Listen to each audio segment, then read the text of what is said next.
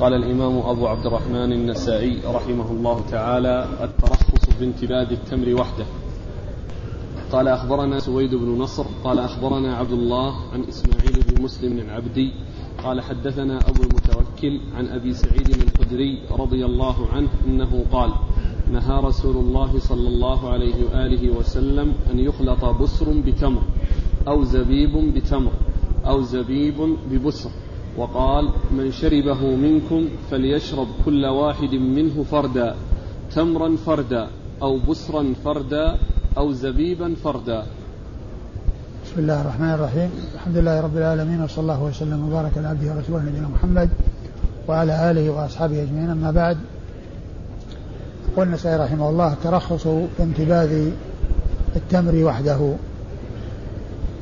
أه لما ذكر التراجم السابقة ذكر الخليطين من أصناف من الثمار، ذكر وأن ذلك منهي عنه، ذكر في هذه الترجمة الترخص في انتباد التمر وحده، أي أن انتباد التمر وحده يسوغ أن يتخذ، ولكن كما هو معلوم لا بد من استعماله قبل أن يصل إلى حد الإسكار. أما إذا وصل إلى حد الإسكار فسواء كان من صنف واحد أو من صنفين مخلوطين مع بعضهما، والحد الفاصل هو الإسكار وعدمه، فإذا وصل إلى حد الإسكار فإنه يحرم، سواء كان من جنس أو جنسين، وسواء كان مخلوطا مع غيره أو مفردا لم يخلط معه غيره. وإذا لم يصل إلى حد الإسكار فإنه يجوز استعماله ويحل استعماله.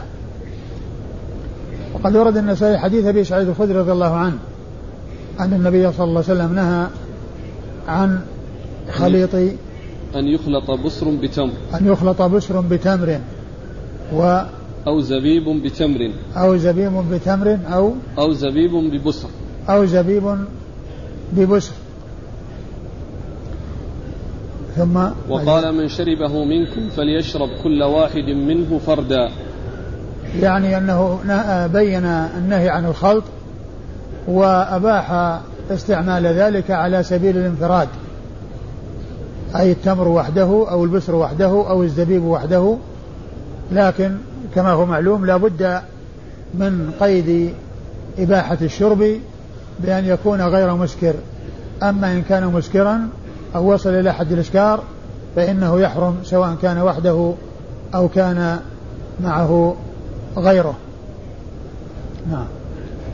قال: أخبرنا سويد بن نصر سويد بن نصر المروزي ثقة، أخرج حديثه الترمذي والنسائي. عن عبد الله عن عبد الله هو ابن المبارك المروزي ثقة، أخرج له أصحاب كتب الستة. عن إسماعيل بن مسلم العبدي عن إسماعيل بن مسلم العبدي وهو ثقة، أخرج حديثه مسلم والترمذي والنسائي مسلم والترمذي والنسائي نعم مسلم والترمذي والنسائي. عن أبي المتوكل عن أبي المتوكل الناجي وهو علي بن داود وهو ثقة، أخرج له أصحاب الكتب الستة. عن أبي سعيد عن أبي سعيد الخدري وهو سعد بن مالك بن سنان الخدري صاحب رسول الله صلى الله عليه وسلم، وهو أحد السبعة المعروفين بكثرة الحديث عن النبي صلى الله عليه وسلم، وهم أبو هريرة وابن عمر وابن عباس وأبو سعيد وأنس وجابر وأم المؤمنين عائشة رضي الله عنهم وعن الصحابة أجمعين. قال: أخبرنا أحمد بن خالد قال: حدثنا شعيب بن حرب قال: حدثنا إسماعيل بن مسلم قال: حدثنا أبو المتوكل الناجي قال: حدثني أبو سعيد الخدري رضي الله عنه أن النبي صلى الله عليه وآله وسلم نهى أن يخلط بسرا بتمر أو زبيبا بتمر أو زبيبا ببسر، أن يخلط أن النبي صلى الله عليه وسلم نهى أن يخلط بسرا بتمر أو زبيبا بتمر أو زبيبا ببسر، وقال: من شرب منكم فليشرب كل واحد منه فردا. قال أبو عبد الرحمن: هذا أبو المتوكل اسمه علي بن داود ثم ورد النسائي حديث أبي سعيد الخدري رضي الله عنه من طريق أخرى وهو مثل الذي قبله. قال أخبرنا أحمد بن خالد أحمد بن خالد الخلال وهو ثقة أخرج حديثه الترمذي والنسائي. عن شعيب بن حرب عن شعيب بن حرب وهو ثقة أخرج حديثه البخاري وأبو داود والنسائي البخاري وأبو داود والنسائي. عن إسماعيل بن مسلم عن أبي المتوكل الناجي عن أبي سعيد الخدري وقد مر ذكر الثلاثة. قال رحمه الله تعالى انتباد الزبيب وحده. قال أخبرنا سويد بن نصر قال حدثنا عبد الله عن عكرمة بن عمار قال حدثنا أبو كثير قال سمعت أبا هريرة رضي الله عنه يقول نهى رسول الله صلى الله عليه وآله وسلم أن يخلط البسر والزبيب والبسر والتمر وقال انبذوا كل واحد منهما على حدة. ثم ورد النسائي رحمه الله هذه الترجمة وهي انتباذ الزبيب وحده، يعني مثل ما قيل في التمر يقال في الزبيب أن التمر ينبذ وحده أو ينتبذ وحده والزبيب ينتبذ وحده، ولكن كما هو معلوم لا بد في كل شيء ينتبذ وحده أو معه غيره أنه لا يحل شربه إذا وصل إلى حد الإسكار ويجوز شربه إذا لم يسكر.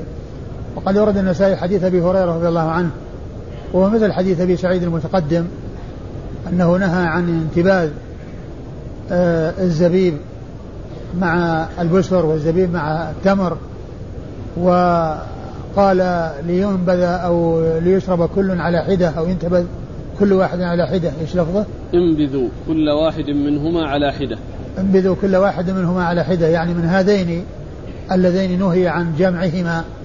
وقد عرفنا في الدرس الماضي أن الحكمة في النهي عن جمع الشيئين لأنه يسرع الإسكار إلى هذا الذي تكون من شيئين، ولكنه إذا انتبذ وحده أو انتبذ ومعه غيره ولم يصل إلى حد الإسكار فهو حلال، وإن وصل إلى حد الإسكار فهو حرام. قال أخبرنا سويد بن نصر عن عبد الله عن عكرمة بن عمار. سويد بن نصر وعبد الله بن مبارك المروزيان مر ذكرهما، وعكرمة بن عمار هو ثقة صدوق يغلط نعم صدوق يغلط صدوق يغلط وأخرج حديثه البخاري تعليقا ومسلم البخاري تعليقا ومسلم وأصحاب السنن الأربعة.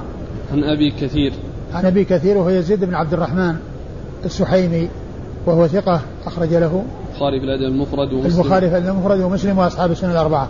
عن أبي هريرة عن أبي هريرة عبد الرحمن بن صخر الدوسي صاحب رسول الله صلى الله عليه وسلم وأكثر الصحابة حديثا على الإطلاق رضي الله تعالى عنه وعن الصحابة أجمعين. قال رحمه الله تعالى الرخصة في انتباد البسر وحده. قال أخبرنا محمد بن عبد الله بن عمار قال حدثنا المعافى يعني ابن عمران عن إسماعيل بن مسلم عن أبي المتوكل عن أبي سعيد الخدري رضي الله عنه أن النبي صلى الله عليه وآله وسلم نهى أن ينبذ التمر والزبيب والتمر والبسر وقال انتبذوا الزبيب فردا والتمر فردا والبسر فردا. قال أبو عبد الرحمن أبو كثير اسمه يزيد بن عبد الرحمن. ثم ورد النسائي هذه الترجمة وهي انتباذ الزبيب وحده و... الرخصة, الرخصة نعم؟ في انتباذ البسر وحده نعم الرخصة, الرخصة في انتباذ البسر وحده، وهذا مثل الترجمتين السابقتين بالنسبة للتمر والزبيب، يعني يقال هنا ما قيل هناك. وقد أورد النسائي حديث أبي سعيد الخدري رضي الله عنه وهو مثل ما تقدم. نعم. قال أخبرنا محمد بن عبد الله بن عمار محمد بن عبد الله بن عمار الموصلي وهو ثقة أخرج حديثه النسائي وحده. عن المعافى يعني ابن عمران عن المعافى يعني ابن عمران وهو الموصلي أيضا وهو ثقة أخرج حديثه البخاري وأبو داود والنسائي البخاري وأبو داود والنسائي. عن إسماعيل بن مسلم عن أبي المتوكل عن أبي سعيد الخدري وقد مر ذكر الثلاثة. هنا يقول قال أبو عبد الرحمن أبو كثير اسمه يزيد بن عبد الرحمن.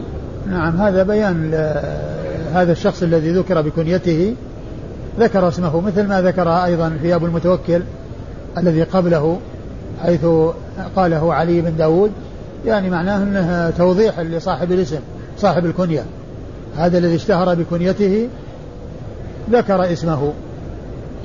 لكن ألا ترون أنه متأخر عن موضعه؟ له أصلا هو موضع الثاني. هذا ما في أبو كثير اللي راه؟ نعم صحيح، ومتأخر عن موضع، هو مكانه في الذي قبل هذا. وأيضا أظن اللي بعده فيه شيء، اللي لا. بعده ليس فيه، ليس فيه أبو كثير اللي بعده. بلى ها بلى سيأتي بعد ذلك، بعده بحديث. أي نعم. لا بلى نعم مباشرة. ها إلا اللي يجي بعده في الباب الثاني. إيه في الباب الثاني. إيه مباشرة. أي نعم. يحتمل أن يكون متأخر وأن يكون متقدم، لكنه يعني هو مكانه بعد أبي كثير، إما في الحديث الذي قبل هذا الحديث الذي هو حديث أبي هريرة وليس حديث أبي سعيد، وإما الحديث الذي بعده عن أبي هريرة. قال رحمه الله تعالى: تأويل قول الله تعالى: ومن ثمرات النخيل والأعناب تتخذون منه سكرا ورزقا حسنا. قال: أخبرنا سويد بن نصر قال أخبرنا عبد الله عن الأوزاعي قال: حدثني أبو كثير حاء. قال: وأخبرنا حميد بن مسعدة عن سفيان بن حبيب عن الأوزاعي قال: حدثنا أبو كثير قال: سمعت أبا هريرة رضي الله عنه يقول: قال رسول الله صلى الله عليه وآله وسلم: الخمر من هاتين. وقال سويد: في هاتين، في هاتين الشجرتين النخلة والعنبة. ثم ورد النسائي هذه الترجمة وهي تأويل قول الله عز وجل: ومن ثمرات النخيل والأعناب تتخذون منه سكرا ورزقا حسنا.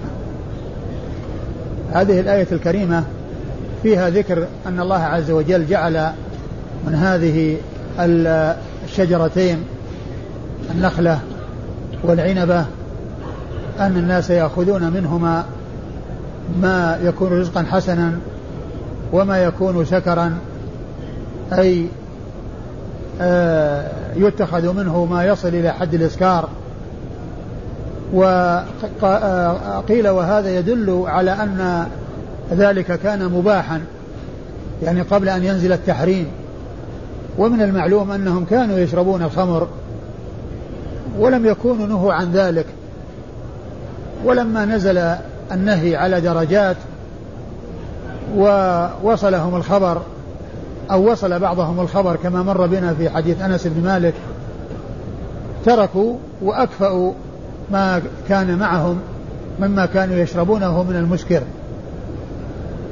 قيل إن هذه الآية فيها ذكر يعني الامتنان الله عز وجل على الناس بما يتخذونه من هاتين الشجرتين، ولكنه حرم بعد ذلك ما يتعلق بالسكر الذي هو المسكر، وبقي الرزق الحسن الذي هو حلال، وهو ما كان يابسا من هاتين الشجرتين كالتمر والزبيب، أو ما كان اتخذ يعني منه وهو غير مسكر مثل يعني العنب ومثل مثل الدبس الذي يتخذ من من من التمر، وكذلك يعني غير ذلك مما يستفاد من هاتين الشجرتين مما لم يصل إلى حد الإسكار. ثم إنه نزل تحريم الخمر من هاتين الشجرتين ومن أي شيء كان من الثمار والمأكولات والمطعومات إذا كان يصل إلى حد الإسكار حرم ذلك، وبقي الحكم محرما وصار عليه الحد الذي جاء بيانه في سنة رسول الله صلى الله عليه وسلم. وقد أورد النسائي تحت هذه الترجمة عدة حديث، منها حديث أبي هريرة. نعم. حديث أبي هريرة رضي الله عنه أن النبي أنه, أنه قال إيش قال الخمر من هاتين، قال النبي صلى الله عليه وسلم. نعم النبي قال الخمر من هاتين الشجرتين النخلة والعنبة. الخمر من هاتين الشجرتين النخلة والعنبة. وقال سويد: في هاتين، في هاتين أي شجرتين.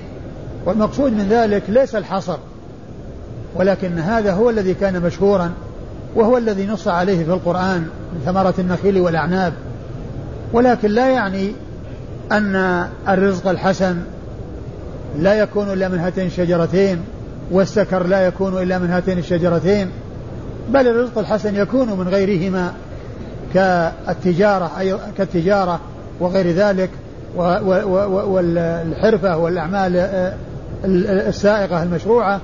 والخمر أو السكر أو المسكر يكون من غير هاتين الشجرتين كما جاء في السنة في الأحاديث الأخرى التي فيها ذكر ذكر العسل وذكر الشعير وذكر الحنطة وما إلى ذلك من الأشياء.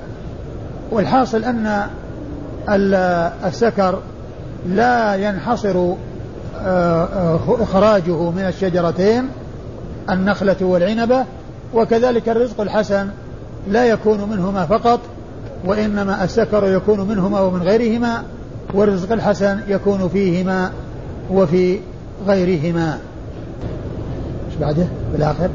وقال سويد في هاتين أي نعم شجرتين إيه؟ أيوة النخلة والعنب النخلة والعنب نعم. قال أخبرنا سويد بن نصر عن عبد الله عن الأوزاعي أخبرنا سويد بن نصر عن عبد الله وقد مر ذكرهما عن الأوزاعي وهو عبد الرحمن بن عمر أبو عمرو الأوزاعي ثقة فقيه أخرج حديثه أصحاب الكتب الستة.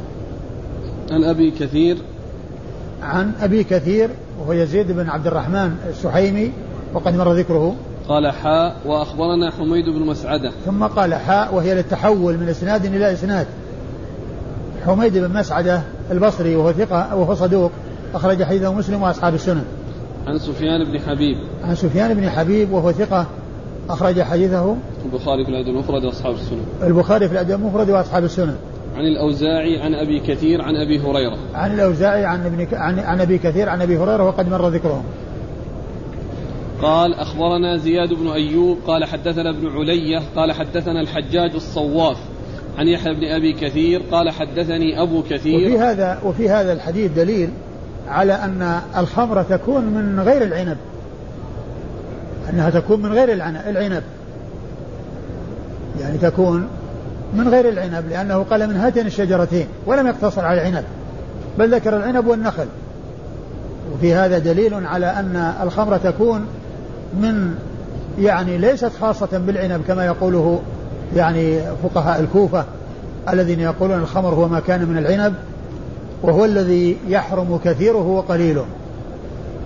وتكون الخمر أيضا من غير العنب ولكن كثيره أي الذي يسكر يحرم وقليله الذي لا يسكر يكون حلالا، فإن كلما أسكر كثيره فقليله حرام كما جاءت بذلك الأحاديث عن رسول الله صلى الله عليه وسلم. وعلى هذا فالحديث بين على أن الخمر يكون من هذه ومن هذه وأن وأنها تطلق على هذا وعلى هذا. والحديث نص في هذا لأنه قال إن الخمر تكون من هاتين العنبتين من هاتين الشجرتين النخلة والعنبة. فإذن هذا فيه بيان عدم صحة يعني ما قاله يعني فقهاء الكوفة من أن الخمر يعني إنما هي اسم لما يكون من العنب وهو الذي يحرم قليله وكثيره، بل الخمر تكون من العنب وغير العنب وكل ما أسكر كثيره فقليله حرام من أي نوع كان، ولا يختص التحريم للقليل والكثير في العنب فقط، ثم ما عدا ذلك ما أسكر حرم وما لم يسكر يحل. ليس هذا بصحيح بل الصحيح ما عليه جمهور الفقهاء وجمهور العلماء على أن ما أسكر كثيره فقليله حرام من أي نوع كان. وهذا فيه من تحريم الوسائل التي تؤدي إلى الغايات المحرمة، لأنه وإن لم يسكر القليل فإنه وسيلة إلى استعمال الكثير، ما دام الكثير يسكر فاستعمال القليل قد يؤدي إلى الإسكار، وحرمت الوسيلة من أجل الغاية.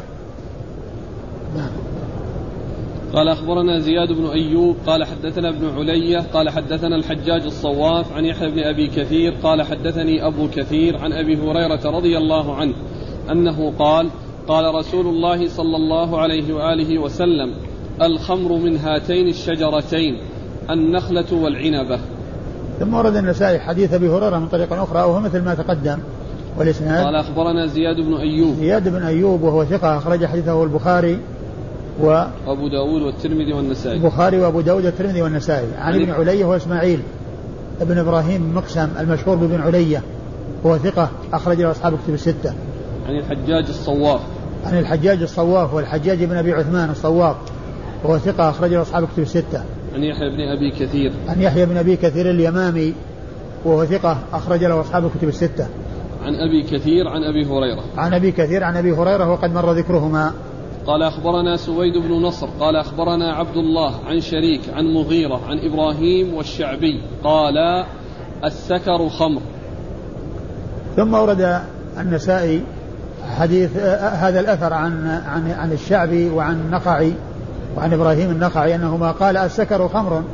السكر خمر يعني المراد بالسكر هو الخمر، والخمر حرام لكنها قبل ذلك لم تكن محرمة، وكان الصحابة يعني يشربونها، وكان يعني آه ذلك مشهورا عنهم، ولم يمنعوا من ذلك حتى نزل التحريم، ولم يمنعوا من ذلك حتى نزل التحريم. أيوة. قال أخبرنا سويد بن نصر عن سو... سويد بن نصر عن عبد الله وقد مر ذكرهما. عن شريك. عن شريك بن عبد الله النخعي القاضي وهو صدوق آه كثير الخ... يخطئ كثيرا، وحديثه أخرجه البخاري تعليقا ومسلم وأصحاب السنن. عن مغيرة. عن مغيرة بن مقسم والكوفي وهو ثقة أخرج له أصحاب الكتب أصحاب الكتب الستة. عن إبراهيم. عن إبراهيم وهو ابن يزيد بن قيس النخعي الكوفي ثقة فقيه أخرجه أصحاب الكتب الستة. عن الشعبي هو عامر بن شراحيل. و و ها؟ والشعبي. و... نعم والشعبي والشعبي وهو عامر بن شراحيل آه الشعبي ثقة فقيه أخرج له أصحاب الكتب الستة. قال أخبرنا سويد قال حدثنا قال قال أخبرنا سويد قال أخبرنا عبد الله عن سفيان عن حبيب بن أبي عمرو عن سعيد بن جبير أنه قال السكر خمر. ثم ورد النسائي الأثر عن سعيد بن جبير وهو مثل ما تقدم عن النخعي والشعبي. نعم. قال أخبرنا سويد بن سويد قال أخبرنا عبد الله عن سفيان. سفيان هو هو الثوري سفيان بن سعيد بن مسروق الثوري ثقة فقيه وصف بأنه أمير المؤمنين في الحديث، وحديث أخرج أصحاب الكتب الستة. عن حبيب بن أبي عمرو. حبيب بن أبي عمرو هو ثقة أخرج أصحاب الكتب الستة إلا أبا داود ففي النسخ والمنسوخ. عن سعيد بن جبير. عن سعيد بن جبير هو ثقة فقيه أخرج له أصحاب الكتب الستة. قال أخبرنا إسحاق بن إبراهيم قال أخبرنا جرير عن حبيب وهو ابن أبي عمرو عن سعيد بن جبير أنه قال السكر خمر. ثم ورد النسائي الأثر عن سعيد بن جبير وهو مثل الذي قبله. قال أخبرنا إسحاق بن إبراهيم. إسحاق بن إبراهيم بن مخلد بن راهوية الحنظلي آه وهو ثقة وصف بأنه أمير المؤمنين في الحديث، وحديث أخرجه أصحاب الكتب الستة إلا من ماجه. عن جرير. عن جرير بن عبد الحميد الضبي الكوفي وهو ثقة أخرج له أصحاب الكتب الستة. عن حبيب بن أبي عمرو عن سعيد بن جبير. عن حبيب بن أبي عمرو عن أبي عن سعيد بن جبير وقد مر ذكرهما. قال أخبرنا سويد قال أخبرنا عبد الله عن سفيان عن أبي حصين عن سعيد بن جبير أنه قال السكر حرام والرزق الحسن حلال. ثم أورد النسائي الأثر عن سعيد بن جبير السكر حرام والرزق الحسن حلال. السكر الذي هو المسكر هو حرام وقد نزل تحريمه، وقبل ذلك لم يكن محرما بل كان يعني مباحا، ولكنه حرم بعد ذلك، فصار الحكم المستقر أن السكر حرام والرزق الحسن حلال. قال أخبرنا سويد عن عبد الله عن سفيان عن أبي حصين. أبي, ح... أبي حصين هو هو إيش؟ عثمان بن عاصم. هو عثمان بن عاصم هو عثمان بن عاصم وهو ثقة أخرجه أصحاب الكتب الستة. عن سعيد بن جبير. عن سعيد بن جبير وقد مر ذكره.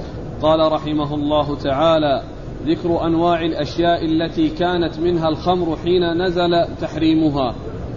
قال أخبرنا يعقوب بن إبراهيم قال حدثنا ابن علية قال حدثنا أبو حيان قال حدثنا الشعبي عن ابن عمر رضي الله عنهما أنه قال سمعت عمر رضي الله عنه يخطب على منبر المدينة فقال أيها الناس ألا إنه نزل تحريم الخمر يوم نزل، وهي من خمسة من العنب والتمر والعسل والحنطة والشعير والخمر ما خامر العقل. ثم أورد النسائي آه هذه الترجمة وهي الأشياء التي كانت منها الخمر يوم حين نزل تحريمها حين نزل تحريمها يعني التي كان الناس يتعاطونها وكان منها الخمر فيما اشتهر بين الناس. وهذا لا يعني أن الخمر منحصرة فيها بل تكون في كل ما يحصل منه الإسكار من أي شيء كان، لكن هذا ذكر ما كان مستعملا وما كان موجودا وما كان معروفا عندهم في ذلك الوقت. ثم أورد النسائي حديث عمر رضي الله تعالى عنه قال وهو يخطب على على منبر المدينة أي منبر هذا المسجد مسجد رسول الله صلى الله عليه وسلم يقول: أيها الناس نعم أيها الناس ألا إنه نزل تحريم الخمر يوم نزل وهي من خمسة. ألا إنه نزل تحريم الخمر يوم نزل وهي من خمسة يعني الذي كان موجودا، وهذا لا يعني انحصار الحكم فيها لأن الحكم أنيط بالإسكار، وقد جاء أحاديث عامة تدل على أن كل ما أسكر كثيرا فقليل حرام. إذن القضية لا ترتبط بأصناف معينة ولكن هذه أمثلة وهي لشيء معروف موجود حين نزول تحريم الخمر يعني عند الناس، ولكن الحكم عام وشامل لكل ما يحصل منه الإسكار من أي شيء كان، سواء كان من هذه الخمسة أو من غيرها، وسواء كان سائلا أو جامدا أو مسحوقا أو ما إلى ذلك، كل ذلك حرام. ما أسكر كثيره فقليله حرام، وهي من إيش؟ من, من العنب والتمر من العنب والتمر وهذا هو الذي مر يعني في الروايات الكثيرة السابقة التي فيها ذكر التي فيها ذكر الزبيب وذكر العنب وذكر البسر وذكر الزهو وذكر الرطب وذكر التمر، كل هذه أصناف لهاتين الشجرتين اللتين هما العنبة والنخلة، لأن العنبة منها الزبيب والعنب، والنخلة منها البسر والزهو والرطب والتمر و... وإيش؟ والعسل والحنطة والشعير والعسل والحنطة والشعير وهذه أصناف ثلاثة أخرى غير ما تقدم في الأحاديث الكثيرة التي مرت في, الد... في هذا الدرس والدرسين الماضيين من ذكر ما يتعلق بالتمر والزبيب والزهو والعنب والرطب والبسر وما يخلط وما يفرد وما إلى ذلك، كل ما تقدم يتعلق في هاتين الشجرتين. ثم بعد ذلك قال: والخمر ما خمر العقل، يعني أن هذه هي الخمر التي كانت مشهورة عند الناس، ولكن الخمر هو ما خمر العقل يعني من أي نوع كان، سواء كان من هذه الخمس التي كانت معروفة عند نزول الآية آية التحريم أو غيرها، لأن الخمر هي مأخوذة من من التغطية وهو كل ما يغطي العقل ويحجبه ويجعل صاحبه أشبه ما يكون بالمجانين ويخرجه من جملة العقلاء. هنا قال: أخبرنا يعقوب بن إبراهيم. يعقوب بن إبراهيم هو الدورقي وهو ثقة أخرج له أصحاب الكتب الستة وهو شيخ لأصحاب الكتب الستة، روى عنه مباشرة وبدون واسطة. عن ابن علية عن أبي حيان. عن ابن علية مر ذكره. وأبي حيان هو يحيى بن سعيد التيمي أبو حيان مشهور بكنيته، وهو من طبقة يحيى بن سعيد الأنصاري، وقد سبق أن ذكرت فيما مضى أن من يسمى يحيى بن سعيد يطلق على أربعة أشخاص، اثنان في طبقة واثنان في طبقة، فيحيى بن سعيد الأنصاري ويحيى بن سعيد التيمي هذا في طبقة متقدمة وهي طبقة صغار التابعين. أما يحيى بن سعيد القطان ويحيى بن سعيد الأموي فهما متأخران، يعني في طبقة متأخرة يعني عن هذين، يحيى بن سعيد القطان ويحيى بن سعيد الأموي من طبقة شيوخ البخاري، شيوخ شيوخ شيوخ البخاري، يحيى بن سعيد القطان ويحيى بن سعيد الأموي. وطبقة صغار التابعين يحيى بن سعيد التيمي هذا الذي معنا أبو حيان المشهور بكنيته، ويحيى بن سعيد الأنصاري. عن الشعبي عن ابن عمر، عن الشعبي مر ذكره. ابن عمر هو عبد الله بن عمر بن الخطاب رضي الله تعالى عنهما، أحد العبادلة الأربعة من أصحاب النبي عليه الصلاة والسلام، وهم ابن عمر وابن عمرو وابن عباس وابن الزبير، وهو أيضا أحد السبعة المعروفين بكثرة الحديث عن النبي صلى الله عليه وسلم. عن عمر ابن الخطاب رضي الله تعالى عنه، وهو أمير المؤمنين وثاني الخلفاء الراشدين الهادين المهديين، صاحب المناقب الجمة والفضائل الكثيرة، رضي الله تعالى عنه وأرضاه.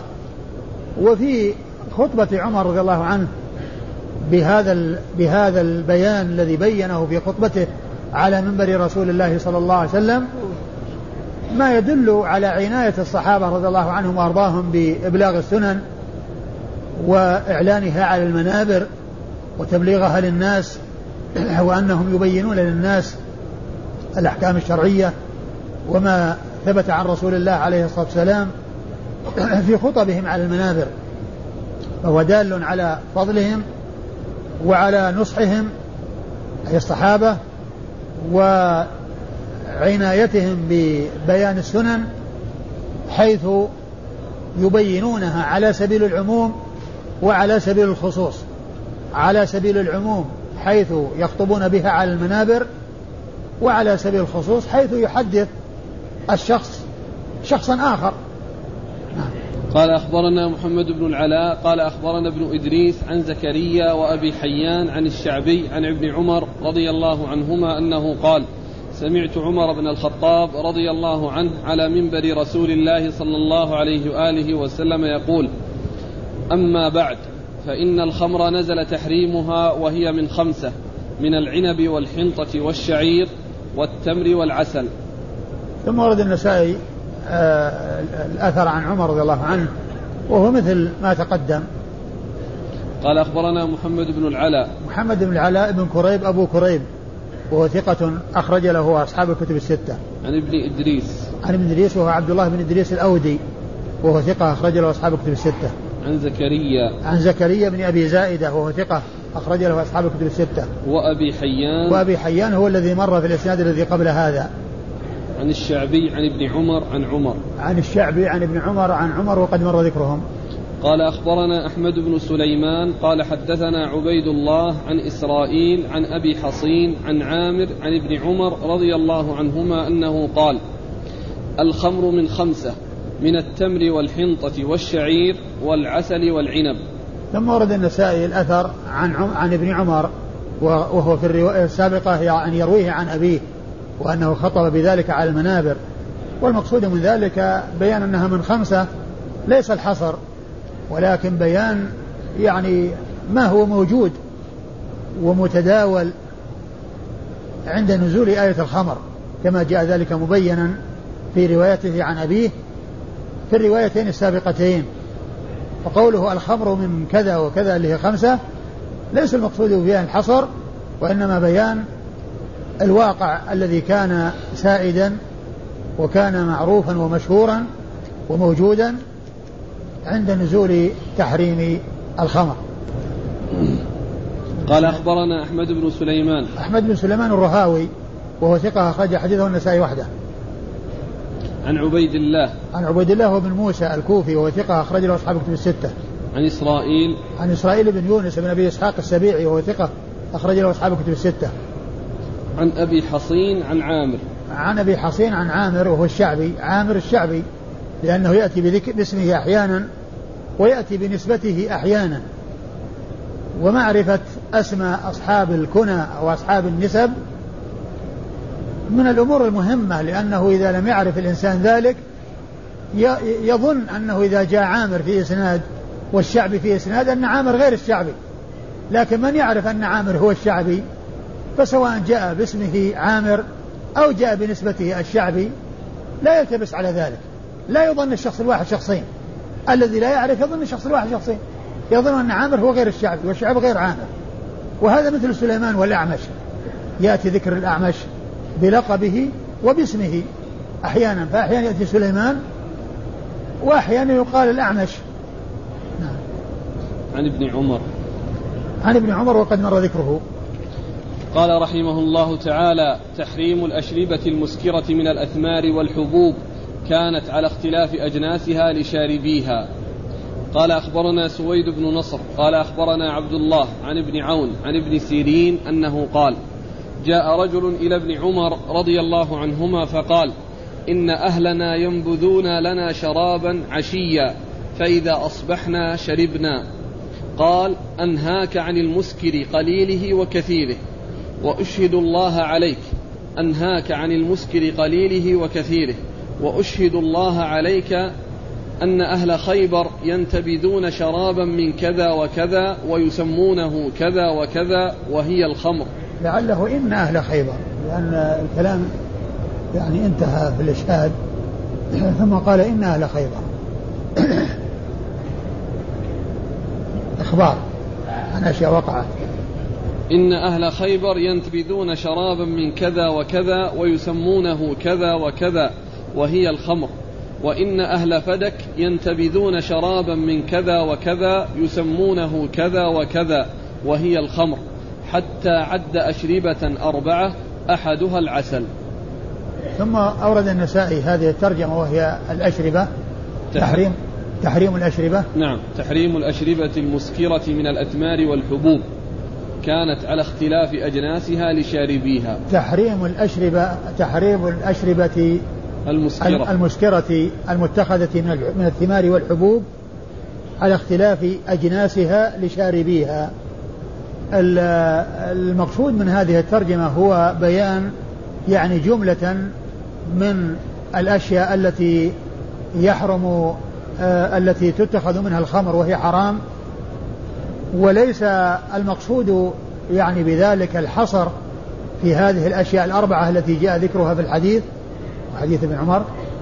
جاء رجل ابن عمر نعم نعم جاء رجل إلى ابن عمر وقال: إن أهلنا ينبذون يعني شرابا العشي ونشربه في الصباح. فقال: أنهاك عن كل مسكر عن كل مسكر نعم أنهاك عن كل مسكر وأشهد الله عليك. أنهاك عن المسكر قليله نعم. وكثيره أنهاك عن المسكر قليله وكثيره وأشهد الله عليك. لأنه لما قال يعني آه ينبذون كذا العشي ويعطونه في الصباح، ما قال إن هذا حرام، وإنما بين أن التحريم يكون بالمسكر، لأنه إذا كانت الفترة قليلة والفترة وجيزة ولا يصل إلى حد الإسكار لا يكون مسكرا ويجوز استعماله، وإنما الممنوع أن يصل إلى حد الإسكار. فهو رضي الله عنه أتى بالشيء المحرم الذي هو منوط بعلة، وأنه لا فرق بين القليل والكثير بالنسبة للمسكر، لا فرق بين القليل والكثير بالنسبة للمسكر، سواء أسكر القليل أو أسكر الكثير فهو حرام. وما أسكر كثيره فإن قليله وإن لم يسكر يكون حراما، فإن قليله وإن لم يسكر يكون حراما لأنه وسيلة إلى استعمال المسكر الكثير الذي يسكر كثيرا. ثم قال: إن أهل خيبر يتخذون ينتبذون من كذا وكذا، يعني ينتبذون إيش؟ ينتبذون شرابا من كذا وكذا ويسمونه كذا وكذا، يعني ينتبذون شرابا من كذا وكذا ويسمونه كذا وكذا. وأن أهل فدك ينتبذون شرابا من كذا وكذا ويسمونه كذا وكذا. ثم ذكر أجناسا أربعة وفيها العسل، ذكر أجناسا أربعة وفيها العسل. والمقصود أن هذه الأشياء الأربعة التي ذكرها وهي من الحبوب والثمار أنها هي من الخمر، ولكن الحكم هو هذا الحكم العام الذي ذكره عبد الله بن عمر رضي الله عنه لهذا الرجل الذي سأله وقال: أنهاك عن المسكر قليله وكثيره وأشهد الله عليك. فبين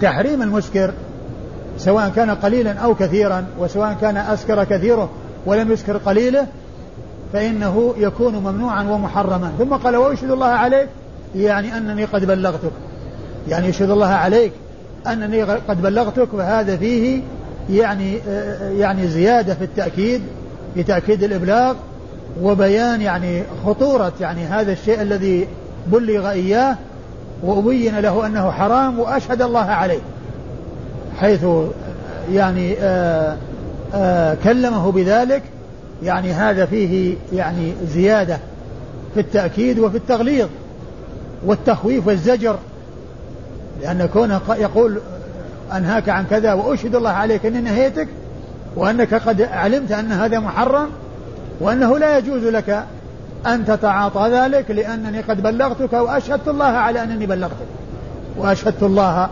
على أنني بلغتك فهذا فيه زجر وفيه يعني تخويف وفيه تحذير وتنفير من أن يقع في أمر محرم علم حرمته، ومن أبلغه بالتحريم أشهد الله عليه بأنه قد بلغه. قال أخبرنا سويد بن نصر عن عبد الله عن ابن عون. سويد بن نصر عن عبد الله بن المبارك عن ابن عون، وهو عبد الله بن عون وهو ثقة أخرج له أصحاب الكتب الستة. عن ابن سيرين. عن ابن سيرين محمد بن سيرين البصري ثقة أخرج له أصحاب الكتب الستة. عن ابن عمر. عن ابن عمر وقد مر ذكره، والله تعالى أعلم، وصلى الله وسلم وبارك على عبده ورسوله نبينا محمد وعلى آله وأصحابه أجمعين.